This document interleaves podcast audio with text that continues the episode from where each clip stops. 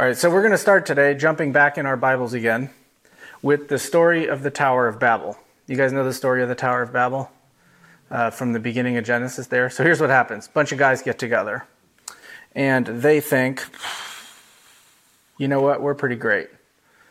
And they had kind of a misunderstanding about the way the world works. And they thought, boy, if we could get just a little bit higher, we'll be closer to the gods, and we're going to build this giant building you know, uh, and this giant tower, and we're going to get close to the gods, and everybody's going to look at us and they're going to say, These dudes are the best. I'm paraphrasing. This is the New John version, right? So they start building, and then God says, Oh, don't like this very much. Right? These people trying to be me, basically.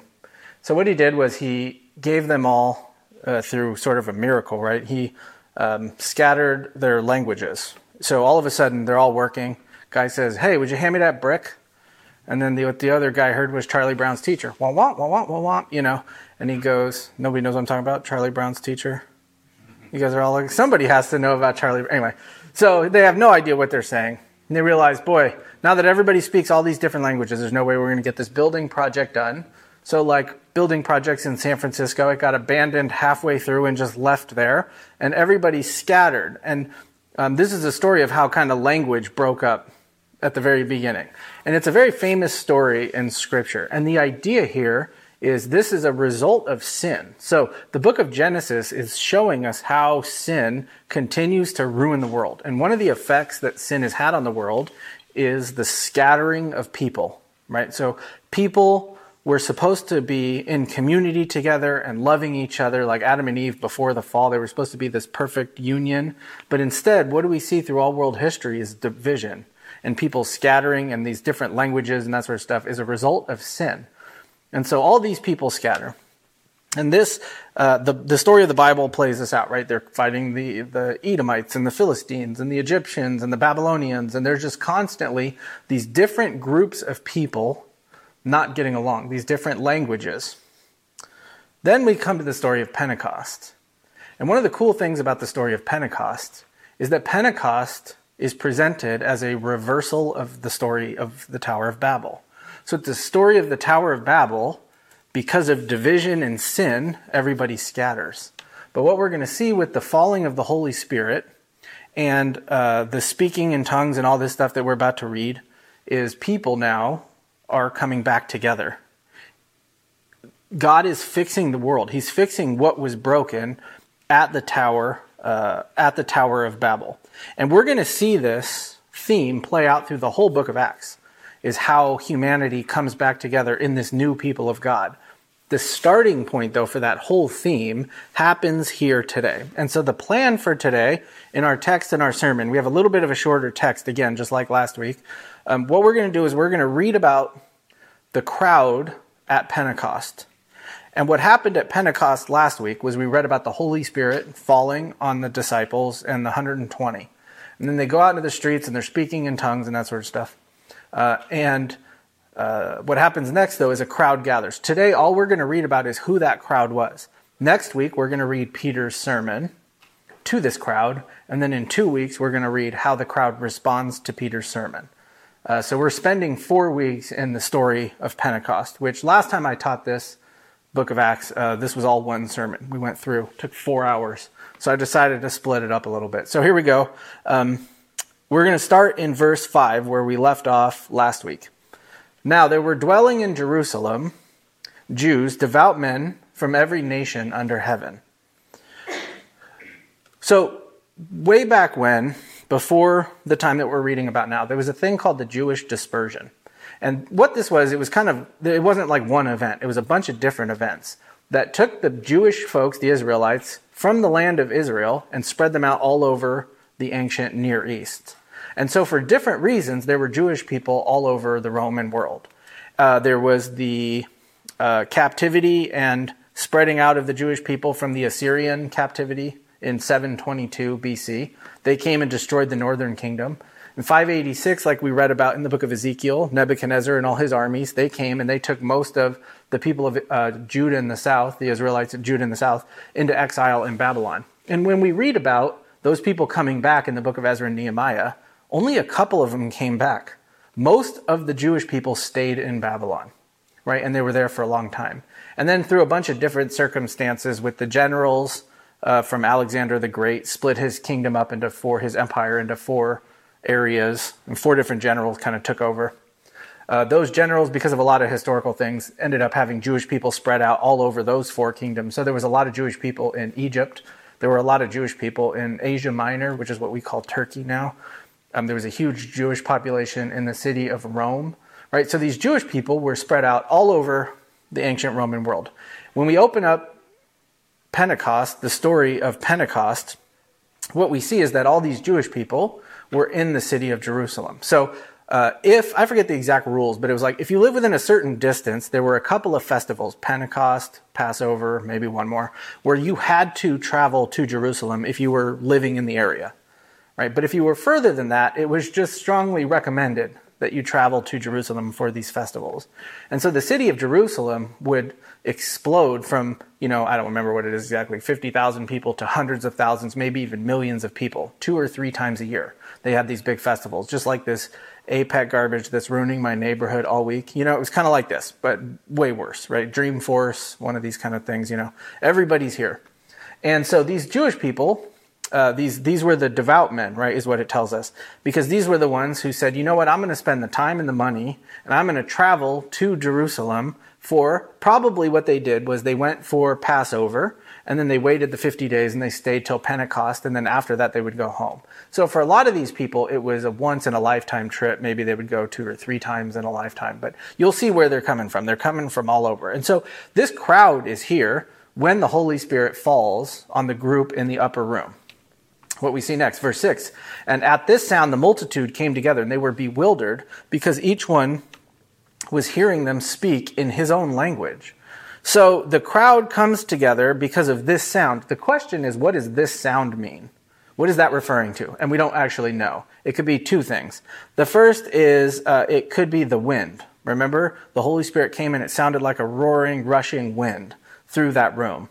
And maybe it was loud enough for the people outside to hear. Most likely, though, what's going on is remember, these disciples filled with the Holy Spirit are worshiping and speaking in languages that they don't know. They're speaking in tongues. And they're having, it's probably a big, a huge commotion. This was a very Pentecostal feeling service. You know what I mean? This wasn't like our church services that are very much like this. Hmm, that's interesting. You know what I mean? This was like, this was loud. People were clapping and cheering and having fun and they were, they were worshiping the Lord in these different tongues. That's what it says. They were uh, bewildered because each one of them was hearing them, that's the disciples, speaking in his own language. So Luke uses a couple of different words in Greek that tr- he's trying to get a- across what these people in the crowd were feeling. I'm going to give you some of these words. In verse 6 in the ESV, it says bewildered. In verse 7, they're amazed. In uh, verse 7 and 12, they're astonished, amazed. Verse 12 is perplexed. Basically, these guys have no idea what's going on. Why are they so confused? Because they're hearing somebody speak their language when they're not expecting it to, eh, not expecting that to happen. Now, I don't, I only speak English, and I'm never surprised when people speak English right? I'm the American that's surprised when somebody doesn't speak English. I'm like, well, what's wrong with you? You know, I'm one of those Americans. You guys know what I'm talking about? But you know, I go to France and I'm like, why don't you speak my language? I'm one of those guys, right? But for the most part, if you speak another language and then you hear somebody speaking that language, you're a little bit surprised. Have you guys seen this YouTuber? I wrote it down and now I'm not even going to try to pronounce this. Xiao, Xiaomi? Xiaomi? Okay, so he's just, is that a name? Xiaomi? Something in Chinese? Anyway, he's this uh, real regular looking white guy. You know what I mean? Nothing special about this guy and he he learns languages really fast. And he lived in Beijing for a few years. He speaks perfect Mandarin. He speaks pretty good Cantonese, from what I hear. And he has these YouTube videos where he goes to the nail salon in Chinatown in New York. He lives in New York, and he lets them work on his nails while they talk trash about him. You know what I mean? uh, this stupid white guy, all this kind of stuff. And then he answers them back in Chinese, and the lady goes, "Uh oh," you know. Or he goes to a restaurant and he orders uh, in Chinese, and there's he starts to order in English. Hey, which one of these dumplings is good? You, you, know, whatever.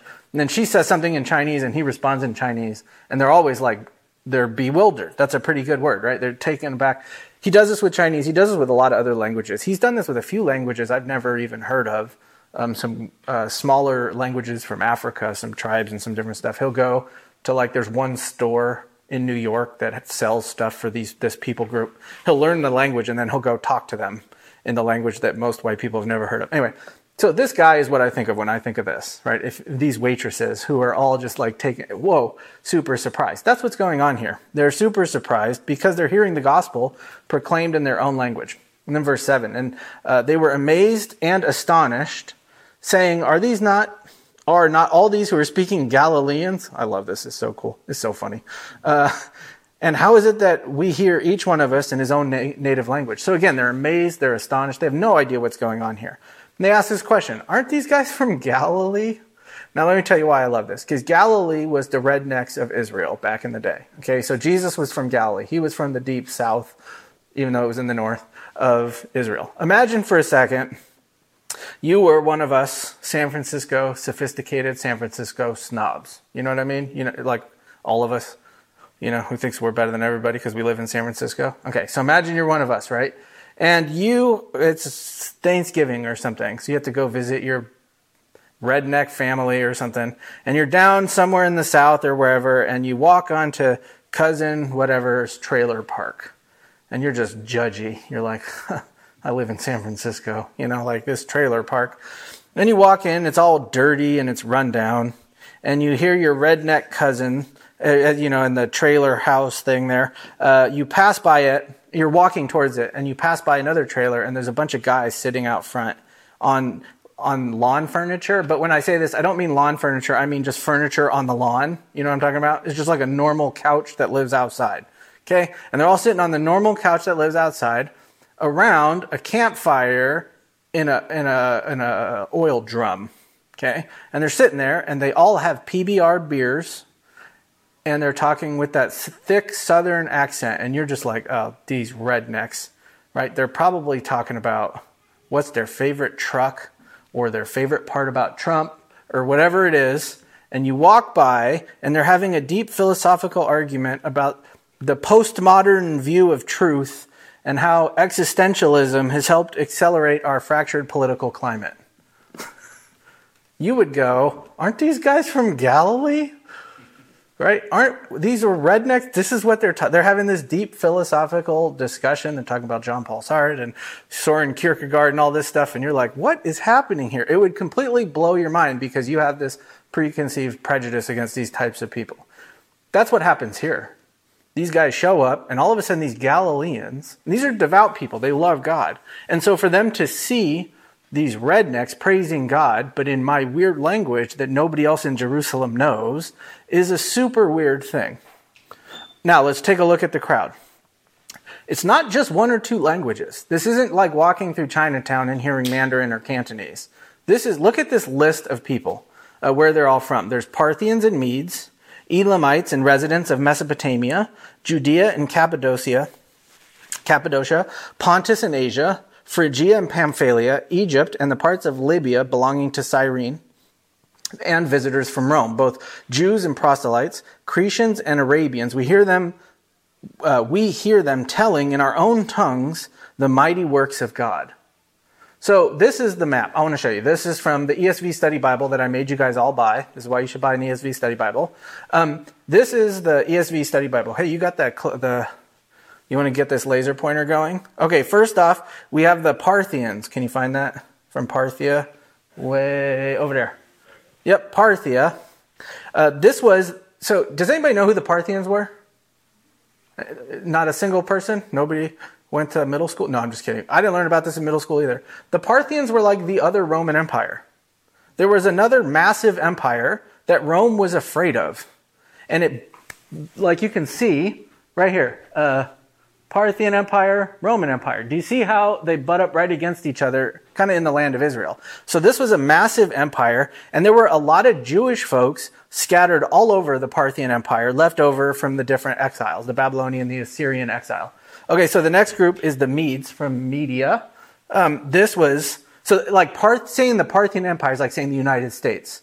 So there's people from the United States, and there's people from Oregon, and you know, so there's different parts of the Parthian Empire. So the first is uh, the Medians, um, which was up there in the north. then the Elamites.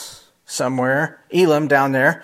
Uh, the Elamites were on the Persian Gulf, also part of the per, uh, Parthian Empire. And then residents of Mesopotamia, which was that big area between the Tigris and the Euphrates. Um, oh man, I'm real smart. I'm looking. I'm like, why isn't he showing the laser pointer? Because it's not on my screen, but it's probably behind me. Yeah, there we go. Uh, so the the areas of Mesopotamia. Um, all in all, scholars estimate that over a million Jewish people lived in the Parthian Empire at this time. That's a huge group of people. Lived in an area that most of us have never heard of because Rome lasted longer than the Parthian Empire. All right, so next is Judea, which is kind of obvious because that's where Jerusalem was. So this is the southern part of the land of Israel. Galilee was up north. Uh, there's people from Cappadocia, which was a Roman province. Do you see it there? Yeah. Uh, it was a Roman province um, in modern Turkey. What in Bible times they called it Asia Minor. There was a uh, the right above that in Pontus, just north of Cappadocia, uh, which was on the shore of the Black Sea. Then they say Asia, which is just the whole region that we call modern Turkey, kind of a catch-all. Phrygia and Pamphylia, which was the middle of Asia Minor and the southern part. And then he jumps all the way and he says, and then there's people from Egypt, so Alexandria specifically, which was on the coast there, had a massive Jewish population and is probably where Jesus lived when he escaped uh, Herod for the first couple years of his life. Um, and Alexandria was the biggest center of Jewish life outside of the Holy Land, right? So there were a ton of Jewish people in Alexandria. Then it says parts of Libya belonging to Cyrene, or Cyrene. That was all just kind of a catch all for the whole north coast of Africa. So there were so many Jewish folks in Alexandria that a lot of them spilled out and they moved west and they ended up in northern Africa. then there's people from Rome, which for some reason doesn't get a big fat bolded letter, but it's in the map there. Um, aside from Alexandria, Rome was the third biggest area in the world that had uh, Jewish folks. And then there's people from the island of Crete. You see that right in the middle there, Crete, uh, which we'll read about later in the book of Acts. Um, then there's the Arabians, which is to the east of Judea. Do you guys remember um, there was a kingdom there called the Nabatean kingdom? Do you remember in Indiana Jones when he goes to Petra? Right, the, the the big rock city. That's where this was from. It was a major trading center. And then he says this. So that's all the nations. He says, um, now, from this area, there's both Jews and proselytes. What he means by that is Jewish folks were the fully circumcised, I'm a full part of this religion. Proselytes were converts, so they were born Jewish. Proselytes were converts to Judaism who had been also circumcised uh, as adults. Boy, that's a hard pitch for your Pabst Blue Ribbon stuff. Hey, do you want to convert to my religion? Sure, what do I have to do? You know, but there were guys that did it, right? People that converted to Judaism as adults. They would go, they would get circumcised, they would become full members of the, uh, of the people of God. Um, but then Luke will also talk later about what he calls God-fearers. These were people who really liked the religion but didn't want to full on get circumcised because it's a whole thing. And so those were called God-fearers. Luke is telling us here that was not who was in Jerusalem at this time. This was just the two groups of fully Jewish people. Now the question is, why the long list? Why doesn't Luke just say, yeah, there were a lot of people there from all over. Why does he get so specific? About 3,000, I'll tell you why, about 3,000 of these people are about to come to faith in a few verses. And Luke wants us to see how it all started with a diverse group of Jewish people from all over the world. And they spoke a ton of different languages. So this didn't happen in Hebrew.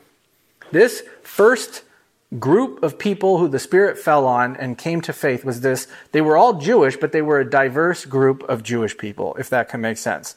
Then we're going to read later in the book of Acts how the mission of God goes past Jewish people into the Gentile world. But it started with Jewish people, but Luke specifically wants us to know it wasn't just a bunch of Jewish guys from Jerusalem. This was at the very beginning a worldwide movement. And um, these guys are hearing the gospel in their own languages. There's so many languages spoken in these groups. Right? I just Google, like I not Googled. I looked in my Bible software, like what were all these different languages? And Parthian is a language. The Nabateans spoke their own version of Aramaic. The Medes had their own language called Median. You know, I looked up a bunch. There's a bunch of them. Like most of these regions, there was less universal language back in the day than there is now. If that makes sense, there was way more regional languages. Like in America, we all speak pretty much English, but if this was the ancient world, even just going to LA or San Diego, they might speak a different language or a different subset of English because there was less crossover. There were less people moving around to kind of flatten out the languages. And so that's how it started. And then let's keep going here, verse 12. They were all amazed and perplexed. They were saying to one another, What does this mean? Oh, wait, I missed a verse here. Let me read it to you, though. But others, mocking, said, They are filled with new wine. So there's two responses to what's going on here. The first response is they're, comple- they're, they're perplexed and they're wondering what's going on. What, what does this mean? Um, the second response is these guys are drinking. right? Now, here's the problem with that is I've seen I've seen people get drunk. I've never seen anybody get drunk and then start speaking another language they didn't know. Right? When you get drunk, you get stupider, not smarter. Does that make sense? So for them to go, man, all of these people got really smart because they're drinking doesn't make any sense. Next week, Peter is going to go, yeah, we're filled with something, but it's not booze. We're filled with the Holy Spirit. That's going to be his answer to this. But anyway, this is where I want to stop. Um, remember last week, what I said about the gifts of the Holy Spirit were, was this that the gifts of the Holy Spirit are more about ministry than they are about personal fulfillment. Right? The gifts are not, the gift that you've been given is not for you, it's for you to use for the benefit of other people. This is where we see that first and foremost. Is these people are speaking in tongues. That's great. But this speaking in tongues that we see in Acts 2 is not some sort of personal prayer. It's a proclamation of the gospel for this very diverse group of people. And Luke wants to make this point specifically that a lot of people from all over the world were here, all over the ancient Near East, right, We're here, happened to be in town while this happened. And so I want to talk today for the rest of our time, the next, I don't know, half hour, 20 minutes, whatever we have left here. Um, Oh, my timer didn't start, so I still have an hour. No, I'm just kidding. Uh, I want to talk for a little bit here, though. I want to stop here and talk about what the book of Acts will say about missions, and I want to talk about the church and world missions specifically. Okay, so first off, I want to ask this question What do we mean? Have you heard churches talk about this? Use that phrase, world missions? Uh, you know, missionary work in the last couple of years has got a really bad rap because there was a guy, I didn't write his name down and I didn't write down the island that he went to. But you know that island off the coast of, uh, I think it's Nepal, maybe, where there's that tribe of people that has still never really been contacted, and they're out there living with spears and canoes and eating coconuts and that sort of stuff. And the couple of times that modern people have tried to go reach this tribe, the tribe has killed them. And so there was this guy, and I think he was from uh, one of those like uh, hyper charismatic kind of groups didn't do all the stuff he was supposed to do. I guess I don't know the whole story, but anyway, he went out there and he's like, "I'm gonna tell these guys about Jesus," and um, and then they killed him. Do you remember this? And it was all over the news a couple years ago, and the story nowhere was it was it presented like, "Oh, this guy's a hero." He went out there and he gave his life for the Lord. And maybe he wasn't perfect in the way that he did it or whatever, but nowhere is it presented like that. It was presented like, oh, this arrogant Western guy went out and tried to give diseases to these tribal people and all this sort of stuff, you know.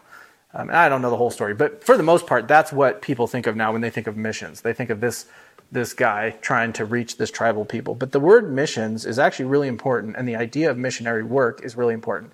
And it starts with the Great Commission, right? We have two versions of this. We have the Matthew 28 version. All authority in heaven and on earth has been given to me. Go therefore and what? Make disciples of who? All nations. That's missionary work. And then baptizing them and teaching them. We'll talk about that stuff later. But go to the nations, right? It doesn't say sit there and let the nations come to you. It says go to them. The second thing is you'll receive power. This is from the same conversation. This is Luke's version of it. When the Holy Spirit has come upon you, and you will be my witnesses where? So this is the book of Acts, right?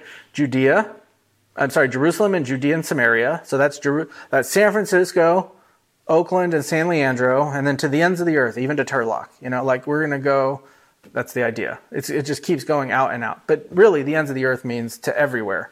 And in the ancient world, this was a terrifying thought. They didn't have airplanes. You couldn't go to the ends of the world in the ancient world. Or you couldn't go to the ends of the earth. It wasn't a thing. But now we can. So this makes a lot more sense. I want to give you this definition from this guy, Andrew Ong from the Gospel Coalition. I read like 50 definitions of what missionary work is. and world missions, and this was the one I liked the best. He said, World mission, this is what it is it's the ongoing event and activity of Christ's Spirit through his body, uh, the church, as its members make whole and culturally embodied disciples of Jesus among the nations is a long definition by bearing witness to the good news of his redemptive kingdom and seeking obedience in the form of repentant faith in his name according to our heavenly father's good pleasure and plan to save the world and consummate his new creation all right that's going to be on the test you guys all got that no not really but let's break this down for a sec here's the first thing he says uh, world mission is the ongoing event and activity of Christ's Spirit through his body, the church. Okay, so this is a work, missionary work is a work of the Holy Spirit, but he uses us to do it. You will receive power when the Holy Spirit has come upon you. So the power comes from the Spirit, but you're the ones that are going to go to Jerusalem, to Judea and Samaria, and to the ends of the earth. So this is a call for us specifically as the people of God. Next, it says, as members, what do we do though? So what is the work? We make whole and culturally embodied disciples of Jesus. I love that phrase because it doesn't say just making disciples. That phrase, whole and culturally embodied. We, this uh, missionary work is not colonialism, right? English, British colonialism got mixed up with a lot of missionary work over the last couple of hundred years. And there were some very cool missionaries that happened during that time. There was also a lot of really terrible ones. And they would show up in a little tribe in the Philippines or wherever, you know, somewhere in uh, Africa or whatever, India, and they would show up and they would basically say, "We want you to become believers, but you have to become British first. You start acting like a British guy." And that's not what this is. The gospel speaks into people's cultures, and it challenges certain areas of their culture and it celebrates other areas. And you don't have to become, right, Prince Charles's subject if you want to become a believer. And that's why that's so important. The next phrase is uh, among the nations. This is where it happens. It happens everywhere. And then by bearing witness to the good news of his redemptive kingdom and seeking obedience in the form of repentance, uh, repentant faith in his name. This is, and we'll talk about this in a minute, actually teaching the gospel to folks. And then according to the Heavenly Father's good pleasure and plan to save the world. Right? Because we do it because this is what God told us to do. Right? He promised us that as we go, He will work through us. And so, what I want to do is, I want to give you in the next couple of minutes, we'll try to go through these somewhat quickly, but um, this is one of those things. I think the first two points here are longer than the other one. So, if you start timing this out, you're like, we're never going to get out of here. But I promise we'll get out of here. Uh, I'm going to give you seven. Let me scroll. Why is he scrolling for so long? Uh, yeah, seven ideas about the church and missions that we see from the book of Acts specifically and from other things. All right, here we go. This is the first idea. These are all in your bulletins too, okay? But the church must worship so intensely that we are driven to missions. This is the starting point. Uh, I'll read to you from Psalm uh, Psalm 67. Let the peoples praise you, O God. Let all the peoples praise you. Let the nations be glad. Who should be glad? The nations. And sing for joy, for you judge the peoples with equity and guide the nations upon the earth. Right? This is where it starts. This is where missionary work starts. John Piper put this so perfectly. Uh, he had a book about missionary work. He says this Missions is not the ultimate goal of the church. Some churches think it is, that missionary work is the ultimate thing that we do. And it sort of is, but it's also not. He says worship is. Missions exists because worship doesn't. Worship is ultimate, not missions, because God is ultimate, not man. When this age is over, so when we're all in the new heavens and new earth, and the countless millions of the redeemed fall on their faces before the throne of God, missions work will be no more. It is a temporary necessity. Think about that. But worship abides forever. Worship, therefore, is the fuel and the goal of missions. It's the goal of missions because in missions we simply aim to bring the nations into the white hot enjoyment of God's glory. The goal of missions is the gladness of the peoples in the greatness of God. That's so good right? When I was a kid, like what he's saying is there are people out there that aren't worshiping the Lord. And we love to worship the Lord. And we know the, the wonderful union with Christ. We know what it means to be saved. We know the joy of living every day for His glory and not our own. And because we know there's people out there who don't have this, we say we want them to have it. So the goal of missions is not to make me feel good or to work out of guilt, right? But it's a, it's a, our my worship is so intense and like burning white hot, it overflows, and that's how missions work happens. Uh, when I was a kid, we used to have a lot of missionaries. We had a board at church. You know, you guys ever gone to one of these churches? You walk in and there's the uh, the board with the map on it. There are little pins in it. These are the missionaries we we we um, uh, support. And sometimes these missionaries would come, and uh, they would do a presentation. And I remember this one family, the Petros family, and I don't remember where they were. I, they were in the one of the Southeast Asian countries, but I remember they lived in the jungle. Like literally, they lived in a tree house in the jungle, like Swiss Family Robinson. And you know, I've told you stories about when I was a kid. So what did we do? We bullied the kids. Oh, they're weird. They don't even know about the TV show I like. Right? We were horrible to these poor kids. And they would come back once a year, and they would do the tour and fundraise and stuff. And they would tell these really cool stories, and then they would leave and our church leadership would try to get money for them by guilting us, by saying, You see, those are the real Christians. You're not even the real Christians. So at least you can do, the least you can do is fund the real ones. You should feel bad that you didn't move to the jungles in, I think it was the Philippines, but I could be wrong, somewhere out there in the jungles. And so, because you're here and you have a TV and you're comfortable and you have a VCR, it was a long time ago, that was a big deal, and you have a VCR you should sell something and you should give it to this family. And then our church would. And our church had a lot of money and we were pretty good at funding missionaries. And then nobody realized that's the worst thing that you can do to try to get people to support missionaries. Missions work should go like this. You know how much you love Jesus? Like, you know that feeling? Oh, you don't love Jesus that much? Well, let's work on that. And then when you get to the point where you love Jesus so much and that your whole life is about his glory and not your own, that worship overflows out of you. And then the Petros show up and you go, yeah, those guys are doing it. I'm going to give them all my money, throw piles of money at them because you love the Lord so much and you know the work that they're doing. And you know what else? I was like a kid with the Petros. I was such a punk too. So they would come, and the first time they came, I remember him kind of saying, Yeah, we're just learning the language. I was like, What are we paying you for? That was my thought, right? Because I thought I knew everything. I was like 10. What are we even paying you for? Then he came back when I was 11. And he was like, We had one guy convert. I was like, One guy? You've been out there five years, man. Like, let's do the math. Then he came back the next year. Okay, we have 20 guys. We planted a church. Then he came back the next year and it was a little bigger. And by the end of it, he was running a pastor's college. and this guy was amazing, right? But anyway, the point is we should look at that and go, I love Christ so much and I love what they're doing so much that I want to jump, uh, I want to jump on board. And so what do we do? We spend as much time as we can trying to get into our mindset that we're living for the glory of God. And we try to be so worshipful and so filled with the Spirit that we go, I can't live without helping missionaries. I can't do it. Not, I feel guilty and I should probably do it. It's like, I have to do this because I love the Lord so much. And I know that what's happening over there is important. And then what'll happen is as church grows, and this is our attitude, a couple of you guys will go, I have to move to Kazakhstan or wherever, you know, I have to go.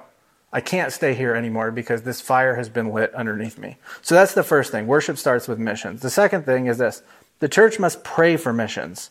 In Western churches, we have been highly influenced by the tactics of the business world.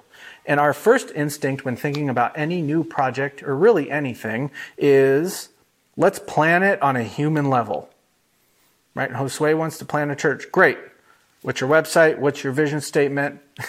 What's your financials? You know, all that stuff. And I mean, some of that is kind of important. You got to have a website, you got to have a whatever. But on a that's a human level. Like we just get to let's plan this thing out. And what we need to do is let's drop on our knees and let's pray. Let's come to the Lord and say, we know that the task of missionary work is not a human task. It's not something that we can we can do, right? He said, you will do this when what? The power of the Holy Spirit comes upon you. If you try to go do missionary work in the power of Josue and Wendy, or you try to do missionary work in the power of John or Peter or whoever, it's not going to happen. Nothing, it's not going to work. Because we're supposed to be working in the power of the Spirit. Um, in John, and so we should pray. If that's true, then prayer is the most important thing. John 15, 16 says this. Um, you did not choose me, but I chose you and appointed you that you should go and bear fruit, and that your fruit should abide, so that whatever you ask in uh, ask the Father in my name, he may give it to you. Okay, so here's the chain of this verse where Jesus is talking to the disciples. He says, Look, first off, I'm the sovereign Lord of everything. here's the second thing I chose you guys to bear fruit. And then the third thing is the verse that's always taken out of context. Anything you ask for, I'm going to give it to you.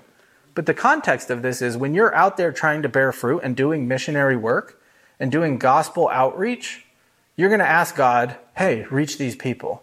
And that's when he says he might give it, he's going to give it to you. Right? So the idea is uh, prayer is the most important thing that we can do as we think about world missions. The third idea the church must suffer. Izzy, she left something in here. Now she's going to throw a fit. Watch. Anyway, the church, the third idea, where was I? Oh, yeah, the church must suffer and sacrifice for missions work. In Acts 1 8, you will be my witnesses. You remember that phrase, witness? We talked about this. Does anybody remember what that word means? What's the Greek word? It's martyr. You will be my martyrs. And the word meant witness. Martyr, the word just meant like somebody who's willing to share the faith.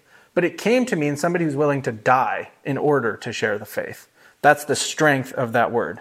Um, this is in the book of Acts and in the whole New Testament. This is this idea of suffering and sacrificing for missions is exactly what we see the early church do. And it's really interesting how it's the one thing that Western churches try so hard not to do. We try to make sure we don't sacrifice anything more than we can bear. And we try to make sure that in no way do we suffer. But that's not the, that's not the way the early church worked. Look at this. Um, you know the story when Paul, we'll get to this later on, but when Paul becomes a believer, and there's a guy there, and his name is Ananias. And Paul, you know the story, gets knocked off his horse or whatever, and Jesus like, hey man, why are you messing with my why you messing with me? And you belong to me now, basically. And Paul was like, Really? And he's like, What punk? And then he goes, Yeah, yeah, okay, okay. Uh, I'll work for you now. Then, but Paul was going to um, uh, Damascus, right? Yeah, yeah. Paul was going to Damascus to kill all the Christians, and everybody knew he was coming. But then the Lord shows up to this one Christian, Ananias, and he goes, Hey, man, I need you to go take care of this guy, Paul. And at first, Ananias goes, uh, No, that's the guy who's coming to kill me. Jesus, don't you know anything? And this is what he tells him. This is what the Lord says to Ananias Go, for he is a chosen instrument of mine to carry my name before the Gentiles and kings and the children of Israel. So he's my chosen instrument. And then he says this for I will show him how much he must suffer for the sake of my name. He's going to be like the greatest missionary of all time. And because of that, he's going to suffer for my name. And this is exactly what happened to Paul. Look at this in 2 Corinthians. He's, he's bragging about how much he suffered. He says, Are they servants of Christ? I'm a better one. I'm talking like a madman with far greater labors, far more imprisonments, countless beatings, and often near death. Five times I received at the hands of the Jews the 40 lashes less one. Five times he received 39 lashes from Jewish, uh, in Jewish synagogues. Three times I was beaten with rods. Once I was stoned. And we'll talk about that. I think he might have actually died when he was stoned. Like stone, stone, not stone, stone, you know. Uh, three times I was shipwrecked. A day and a night I was adrift at sea, on frequent journeys and in danger from rivers, dangers from robbers, dangers from my own people, danger from Gentiles, danger in the city, danger in the wilderness, danger at sea, dangers from false brothers, in toil and hardship through many a sleepless night, in hunger and thirst, often without food, in cold and exposure. And apart from other things, there's the daily pressure on me of my anxiety for all the churches. Who is weak? Am I not weak? Who is made to fall? Am I not? Uh, and am I? Uh, and I am not indignant. So basically, he's bragging. You want to know who's the greatest missionary? Look at who suffered the most. And why was he so proud of his suffering? Because Jesus promised, right? He said, A servant is not greater than his master. If they persecuted me, they're going to persecute you. Right? So Paul looked at that and he goes, Hmm, the more faithful I am, the more I'm going to suffer. And that's okay. And this is played out in history. There's so many examples. You guys know I've talked a lot about the story from Through Gates of Splendor, Jim Elliot and those guys, uh, who were out in a tribe in South America, and they um, the tribe speared them to death. And the crazy part about that story is that the guys who got speared to death, I didn't find this out till a long time after I'd read this book a couple of different times. They had guns. Right? And so they were their choice was do I kill these tribal people that we're trying to share the gospel with who are literally killing me? And save my own life, or do I let them kill me? And they chose, I'm going to die. I'd rather die because they don't know Jesus and I do. If I die right now, I'm going to go be with the Lord. They're not. And all the guys who killed these missionaries ended up becoming believers because of the wives. shared the faith. Elisabeth Elliot and all those women went and shared the faith. And this whole community of Christ popped up in the jungles uh, in, I wrote, Peru, was it? No, Ecuador? I don't remember. Um, but those guys suffered, literally gave their lives. There's numerous other stories of missionaries suffering in China, North Korea, India, Sudan, various like Islamic countries all over the Middle East, Kazakhstan, the other Eastern Bloc nations, right? There's so many of these stories. So that's the first way the church suffers. But the second way, most of us are not going to end up in Kazakhstan. Most of us are not going to end up in Dubai or in Saudi Arabia. The church back home should also suffer and sacrifice. And what I mean by that is you're probably not going to suffer, but you should sacrifice. Churches supporting missions should cost us enough that it kind of hurts a little bit. Right? So most of us will give to missionary work. This is what we'll do. We'll go, okay, God, all right, I promised this pastor keeps hassling me about giving 10% of what I make and tithing and blah, blah, blah. So I'm going to give the church seven and I'm going to give this missionary 3%, and that's my 10%. And here's the thing if that's the way you think, don't give your money to either of us. right? What we want is the first attitude that we talked about. I want you to be so worshipful that you care way more about the Lord than you do about your money. And then I want you to give your money to the church and support what we're doing here. And then I want you, out of an overflow of worship, give to missionaries overseas. And then I want you to look at your books and go, boy, I gave Jesus way too much money. I guess I got to cancel my Netflix and whatever. You know, I want it to sting a little. That's how we do it. That's how, uh, you know, that's the kind of support that we give missionaries. Paul did this, right, in the New Testament. He went around, took a collection for the church in Jerusalem, and it hurt. You know, this is like what we've been doing for a very long time. And so, with all of this, suffering and spreading the gospel to the nations, it's way too hard for us. And that's why here's our fourth idea. The church has to rely on the power of the Holy Spirit, right, the sovereignty of God for missionary work. Here's what I mean by that if we're going to talk about election and predestination and some of that stuff in a little bit in the book of Acts. But here's the dilemma. If if election is true that God saves people because he saves them, right? He elected people before eternity passed, then why even bother with missionary work? Right? Why don't we just sit at home? God elected who he's going to elect, he's going to save who he's going to save. Doesn't election negate the need for missions? And the answer, my favorite answer from this, is J.I. Packer wrote a book called Evangelism and the Sovereignty of God.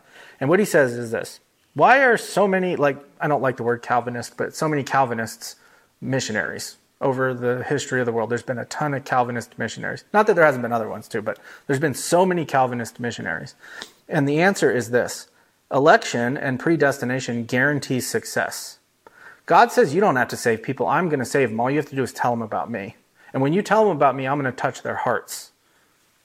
And so go out, and if you succeed, it's because I've touched hearts. And if you don't, it's because I haven't. And it's not up to you to fix people, it's up to you to just present the message and let me do the rest of the work. It takes the pressure off. And so people who are these reformed Calvinist kind of guys, they went out there with like this passion for the Lord because of their deep sense of the sovereignty of God. And they said, God told me if I pray for people and I tell them about Jesus, he's going to save a couple of them. So I'm going to do that, right? Uh, one example of how God can save people, even through terrible missionaries, is Jonah, right? Like Josue taught us. You know, remember Jonah's sermon? It was the worst sermon in history. It was repent, or no, what is it? 40 days, you're all dead. That was it. No repentance, no. And he turned and he walked out and he sat there and he's like, I can't wait till these people are dead. And then they all repented, right? Because God worked on their hearts. It's, it's God that does the missionary work. And when we support missionaries, we want to support missionaries who have that understanding, right? That's like, I don't have to fix people. I need to get out there and let God do it. All right, the fifth idea the church must actually preach the gospel for missions. Now, I say this because there's kind of a debate, not really debate, but there's a lot of really cool Christian justice organizations. One of my favorites is a group called IJM, International Justice Mission, and they're amazing. And what they do is they they're a bunch of lawyers. So maybe they're not that amazing, but anyway, no, they are. They're a bunch of lawyers, and they go all over the world, and they hire lawyers and uh, people from the local areas, and they catch predators basically and shut down sex slavery rings all over the world. And they're amazing, and they're totally worth giving your money to. But what I'm also saying is they're also not exactly missionaries because they're doing the work of justice, which is important, and it's what Christians should be all about. But they're not out there exactly teaching the gospel and planting churches. So I'm, I'm saying these are two different things, and they're both great, but they're not the same thing. Okay, and we should be aware of that. Uh, six, the church must try to understand the world for missions. Now, there's a guy named Juan Sanchez. He says this contextualization, that's what we're talking about, uh, is the word we use for the process of making the gospel and the church uh, as much at home as possible in any given cultural context. Uh, wait, let me, I should have that quote here. We want the gospel to fit in, right? This is what I was talking about earlier. We don't want to show up with some tribe in Ecuador or whatever, or in the Amazon or whatever, and go, great, you guys want to be believers, now you have to be King Charles's subjects. That's not what we want to do. Or, great, now you have to be like an American church in San Francisco. Right? The gospel is, in the church of Jesus, is really interesting how there's no center. The United States is not the center of the church. There are more Christians in India than there are in America. There's more, I don't know more, but it's getting close. I think Christians in China. There's definitely more Christians in Africa, although how much prosperity gospel, that's a whole thing. But like there are more Christians outside, you know. And so what the gospel does is it moves into cultures and it adapts itself into those cultures. You don't have to leave your culture to become a Christian. And so real great missionaries move into cultures and spend time trying to understand the culture before they just drop gospel bombs. I have a friend whose name I can't say and whose mission field I can't say because sometimes they listen to sermons and we don't want them to know she's a missionary. But she moved to this place and there was this people group. I can say it's in France. There's a people group from not France who they have a community in France. And she moved into that community. And she spent years just learning how the community works. And then she started getting invited to dinners after a couple of years, and it was slow. And um, and then she moved back here, and she keeps those relationships up, but she goes back and forth to France. And she spent most of her time doing this. These people don't understand the gospel. She was preaching the gospel, she was doing this, but she spent so much time just trying to figure out these people. And then last year, I bumped into her at Handel's Messiah. You know, we go every year to the symphony. And it's great. You should all go to this, by the way, because it's funny. There's only like 11 Christians in San Francisco, and we all go to Handel's Messiah every year, and we all bump into each other and see each other. But anyway, we were there. She was walking in the hallways. And I was like, you know, just for that normal, you kind of know somebody conversation. We've been friends for a long time, but we don't see each other constantly anymore. And I was just like, hey, how's it going to her? She grabbed me. I got one. and I was like, what do you mean? And she had her first baptism and convert with this people group. And she was beaming. And then so was I, because I've been praying for her and supporting her for years. But so much of what she did was like, we have to go in and understand how these people work so that we can present the gospel in a way that makes sense to them. All right, here's the last idea. And then we'll do a little quick application and then we're done. The church must understand the times we live in for missions. Now, here's what I mean by this a couple of things. The, the, the idea of missions in our day and age is different from the idea of missions work in the first century. In the first century, this is what missions work looked like. One church in Antioch got together and they were like, hey, there's some people that don't know Jesus. We're going to send Paul and Barnabas. Here's a donkey and some bags, and you're going to walk that way and tell those guys about Jesus. That was missionary work. And then they got there and they killed, they tried to kill him and they stoned him and they beat him and they whipped him and all that stuff, right? Missionary work in our day and age is a little different. It happens in three realms. The first realm is missionary work happens kind of like that first century church. We're going to send people far away. We're going to send my friend to France to reach that immigrant people group. Uh, we're going to send people all over the world. Here's from a group called the Joshua Project. They said there are 17,291 uh, so about 17,000 total different people groups in the world. 7,253 of those groups are unreached still and have no active missionaries. I want you to think about that. There are 7,253 people groups in the world, groups with their own language and culture. I don't know exactly how they define people group, but you get the idea. Who don't have an active missionary and have not heard the gospel. That's crazy uh, of the world population, they say about 8 billion people in the world. Unreached is about 3.4 billion people have are not believe you know are not have not been at least presented the gospel. That's not how many are believers, but have not. That's 42 percent of the world's population. So the first realm is we got to send people to these unreached people groups. The second realm of missions is it happens here in San Francisco because of globalization. You know what globalization is? Right? Like um, I remember old lady one time uh, saying the most, the very old lady saying the most amazing thing she ever saw in her lifetime was airplanes. It shrunk the world. She, I remember that. She said, "You need, you know, this lady I know. You you need to." Back in the day, you wanted to go to Africa or something, do a trip of Europe. You had to take three months off of work. Now you can be there tomorrow. And so what globalization has done is, and then the internet has really sparked globalization as well. It's shrunk the world, and the world lives in cities. The whole world lives in San Francisco. Right? I mean, not really, but there's a lot of folks here. I always kind of tell that joke about one time I was on the um, I was on the bus, and next to me on one side was rollerblades guy with his Daisy Duke shorts and no shirt. You know that guy? Seen him walking around dancing with his headphones on, his rollerblades, his butt hanging out of his little shorts. You know. And then on the other side of me was a lady in a full burqa. And I remember sitting between these two folks on the bus, going, "Where else in the world do I see these two sitting next to each other. San Francisco is a global city. I, I looked up the stats. Look at this. Okay. Foreign born stats for San Francisco. Just for, uh, in San Francisco, 36% of our population was born over out of the country, not overseas, out of the United States. 36%. One in three people you see walking around San Francisco wasn't born here. Wait, can I do a poll? Raise your hand if you were not born in the United States in our church. Wait, everybody, wait, raise your hand high and then look around. Look at this. That's more than half of the people, right? This is San Francisco. People come here from all over the world. In North Beach and Telegraph Hill, it's 34%.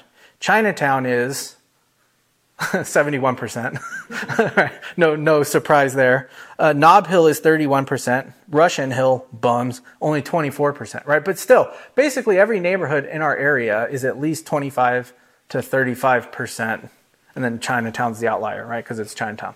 Uh, the last 50 years in this technological boom has made it so that you don't have to move to Kazakhstan if you want to reach Kazakhstani people. Kazakhs, is that what they're called? With the gospel. I'm sure there's some here, right? You want to find somebody from Burma or whatever. There are people here. And so what we should do as a church, and we'll talk about that in a minute. I'm not going to say we'll, we'll, that. We'll close with that. All right, the third realm, though, so it happens out there, it happens here, and then the third realm is, and there's only two of us in here who've already figured this out, but missions happens online. Technology has made it so that you can sit face to face with somebody in wherever. And why I say there's two of us in here who have figured this out is because of these two jabronis, you know, and they've got their online. They're they're doing the model of what modern missions work looks like. How many countries do you guys reach? I don't know, 20 or 30, probably something like that a couple hundred thousand people listen to these guys present the gospel every week, and tons of people coming to faith through this. Josue and Wendy are planting a church here, and at the same time, they're world missionaries. It's super cool, right? And so we should be supporting people like them as much as we can. They, like my friend, not friend, I barely knew the guy, but the guy from my childhood who moved out into the jungle, started a Bible college, they probably total presented the gospel to a couple of thousand people over the life of that whole movement. Maybe 20,000, I don't know, just guessing. Right? But because of technology, these numbers have now boomed exponentially. And we need to go, hey, you know what? Maybe it's not 35 AD. We can adapt our methods and think about how do we do missions in ways besides the way they did it in 1750 or whatever. All right, so let's apply this then. Here's three points of application, real quick. The first is, guys, pray for missions. Your alarm goes off at 4 o'clock uh, you, I want you to pray for our church at four o'clock, right? But also maybe set another alarm or when you have time at night when you're praying or when you pray in the morning when you get up or whatever it is. Work some missionary stuff into your prayer. Pray especially for Josue and Wendy's open, open heart. What's it called? Uh, open heart. What's that in Spanish? Yeah, that's what I said. Uh, so pr- pray for them every Wednesday night while we're doing group with like 15 or 20 of us or whatever, they're talking to like 300,000 people about the gospel. Cool? We should be praying for them. It's really cool what's going on. Second is pray for Petra and other stuff too. But also, maybe, I haven't decided if we're going to do this yet or not. I just kind of think about this now, but maybe we'll pick an unreached people group and we'll just start praying for them as a church, something like that. I want you to pray for a specific people group at some point. Here's the second thing I want you to do read missionary biographies and stories. There's a lot of cool missionaries over history. I'm going to give you a couple. Um, you can just Google too, cool missionary biographies. I've read a handful of these. Uh, do you know Amy Carmichael? You know who she was? She went to India in the mid uh, 1800s. Um, another one, Adoniram Judson, went to Burma. Him and his wife went to Burma. He was tortured, He was imprisoned. Um, that was in the 1700s to 1800s, kind of turn of the century there. Hudson Taylor. Do you guys know Hudson Taylor? I read a biography of him. He's one of the coolest ones. Um, he went. He was this uh, British dude. Went to China, and while there was a bunch of British stuff on the Chinese coast, but nothing inland, and so he went inland, and he faced a lot of persecution and stuff. But the brilliance of Hudson Taylor was he was like, boy, if I look like this, you know, real pasty looking white guy, they're not going to let me in. So what he did was. Uh, he grew his hair out and did the whole braid, and he was like the only white guy from England dressing like a Chinese person so he could break down walls and knock down barriers. And he started the uh, what was it called, the Inland China Mission or something like that. And he had a whole group of. It's a really cool story. I read his biography. There's a couple of them out there. There's people like him. David Livingstone in Africa. He was an explorer and some other stuff. He went around Africa naming everything after Queen Victoria, I think. But um, he was actually a really cool missionary. And he was one of those guys that was willing to basically do anything for the Lord. He took the gospel very far inland in Africa. Jim Elliot and those guys. Oh, yeah, it says here Ecuador in the 50s. Uh, there's another guy, William Carey, in the 1700s, 1800s, uh, went to India. You can find a lot of these guys, right? So this is the third, that's the second thing. Uh, the third thing is support foreign church planters and missionaries. Put your money where your mouth is. And I don't mean that out of guilt, right? Again, like I said earlier, if you're just like, oh, John's guilting me about missions, right? Um, we don't want your money, and neither do they. But here's the thing worship the Lord so intensely that the money flows out of you. And then here's the end um, embrace foreigners here in San Francisco. Think about this for a second. If everybody you know is from wherever you're from or looks like you, you're doing it wrong. Let's open up our spheres of influence. All right. Uh, oh, yeah, this is the fifth one. Continue to give these turkeys money. Support. We want to, okay, they're planting in February. And when they plant in February, we don't want to go, oh, okay, they're gone now. See ya send me a postcard, right? We want to continue to make sure that what Josue and Wendy and their team has going on is being supported by us. All right, I went too long. Sorry. I'm going to end with this quote. Turns out those 58 points took longer than I thought. Okay, here we go. This is a quote from a guy named John Stott. He said, His authority on earth allows us to dare to go to the nations. His authority in heaven gives us our only hope of success. And his presence with us leaves us no other choice. That's such a great quote. Right, I want you to write that down. It's in your books, I think. Think about that. Uh, let's close in prayer.